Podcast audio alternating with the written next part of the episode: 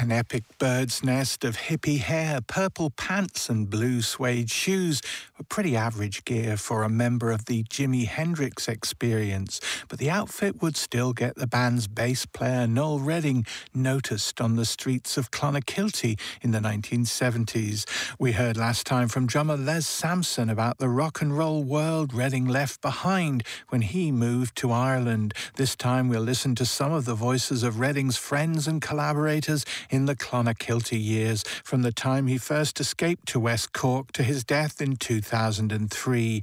But how did he end up in West Cork? That's bound to be a good story. It's very humdrum. He phoned up an estate agent and he asked what, what places were available. One came up in West Cork. I'd love if that was a more mysterious or mystical tale to tell, you know. But Jesus, his story doesn't need any more mystery and, and poetry, really. But yeah, no, it was a simple property transaction on the basis that they were looking for somewhere where they could live cheaply, live organically. They kept animals, they made jam, they tried all sorts of different kind of mini- miniature agricultural businesses to keep themselves going during the 70s and things like that. And they fitted in quite well. Like with a lot of Bohemians moved into West Cork. He was a very small, thin man, and he ate very little. But they grew loads of pumpkins. I'd never seen a pumpkin in my life. I mean, you know, I grew up in West Cork. Uh, then they started growing pumpkins.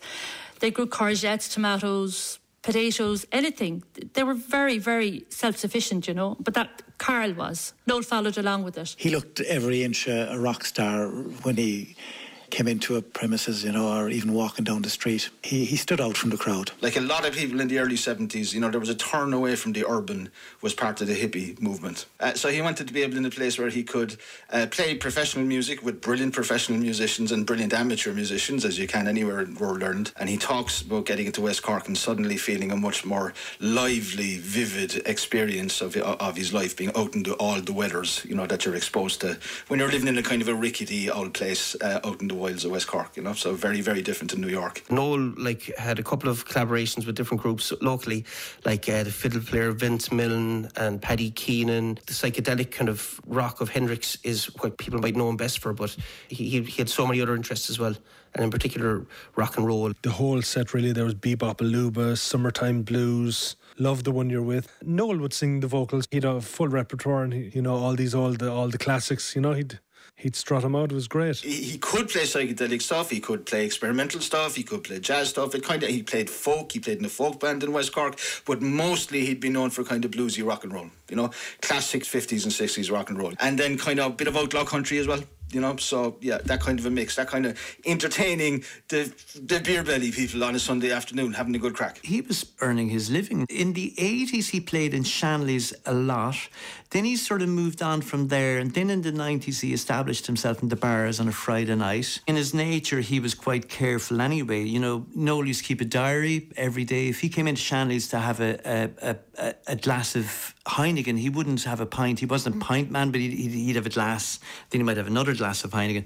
But he'd make a note of it. Said had had two glasses of Heineken here, went up to De Barra's and had a, a, drink there. He'd come into his gig and he'd finish his gig and he'd go home. But then during the week, Noel was always one that would come into Clonakilty, do his bit of shopping, and he'd have this famous Swift half where he'd come into the bar and have a glass of Heineken or a glass of Murphy's, as the case may be. For the kids there, when they came 18 and they could go to pubs, like it was just normal that Noel Redding plays in De Barra's every Friday night, or back in the 80s that he plays in Shanley's, and they'd all check him out. In the early 90s, when I was working the bar one Friday night, as we did, and Noel played, and Mitch Mitchell was around for a little while. He's been some six or eight months in the area.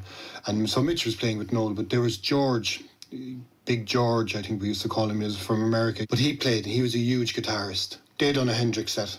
So you had Mitch on drums, Noel on bass, for someone of my age and my interest in music to be able to say I saw two of the Hendrix uh, experience belting it out in front of my eyes. I suppose years later, thinking back, it was all part of what he said to us the first day. Like, keep your foot tapping. The foot would always be tapping he would be a backbone. The whole band could be going in all directions, and he was the rock. Which I mean, listening to Hendrix, you'll see that. You know, he like he held it together. Noel played a huge role in influencing people to take up music in West Cork, but he mostly taught them by example. De Barra's became a kind of a, a kind of a university of the folk arts, if you like. I would confidently say like he's he's left the town. He's made he's made it what it is today, artistically and musically. You know, there were so many seeds scattered and you know, it's still evolving. Great thing about him was the hospitableness he showed towards other musicians, and some of those people were really, really famous musicians. You know, uh, Eric Bell from Thin Lizzy, and you know David Bowie. You know, uh, I have to. Uh, you know, I'm just amazed that David Bowie was playing in Clonakilty in the 1980s. But then he's only one of the one of a long list of similar names. Back in the 80s, there was very, very little sort of I thought interest in in Hendrix and Noel. It wasn't until the nineties when uh, grunge and Nirvana and Pearl Jam and and that era and the nineties took off that the the, the, the currency of, of Jimi Hendrix and, and the Jimi Hendrix experience really exploded. And I found that Noel was travelling a lot more. He was he was over to the States a lot more. He's working with guys from the Spin Doctors and guys from Bon Jovi, and he was going to Rock and Roll Hall of Fame awards and this and that, working with Pete Townshend and stuff like that.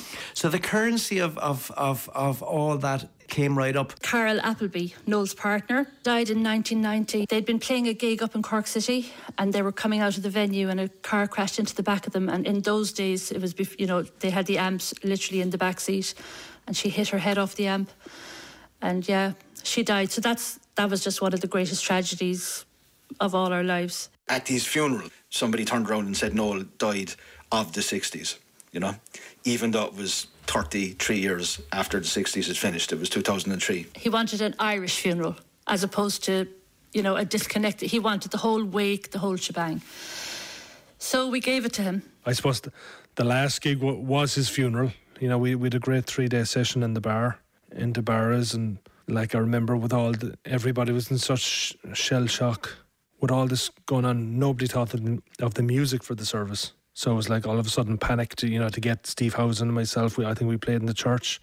I played piano. To my surprise, they called on Donovan. So he walked up the church, tapped me on the shoulder as he was passing, and said, "Catch the wind in G." You know, down in Clonakilty, you've got a statue of Michael Collins, which was unveiled maybe 20 years ago now. You know, I suppose ha- having something there for Noel, you know, whether it would be a, a, a street, the Noel Redding park or something. I think that would be really nice because uh, he, he brought music to the place, certainly. We heard there the voices of Dave Lorden, Olive Finn, Martin Kingston, Ray Blackwell, John Fitzgerald, Bill Shanley, and Dermot O'Sullivan. And you can hear more of those voices in this week's Culture File Weekly, Saturday, 6.30 p.m. here on RTE Lyric FM and in your Culture File podcast feed.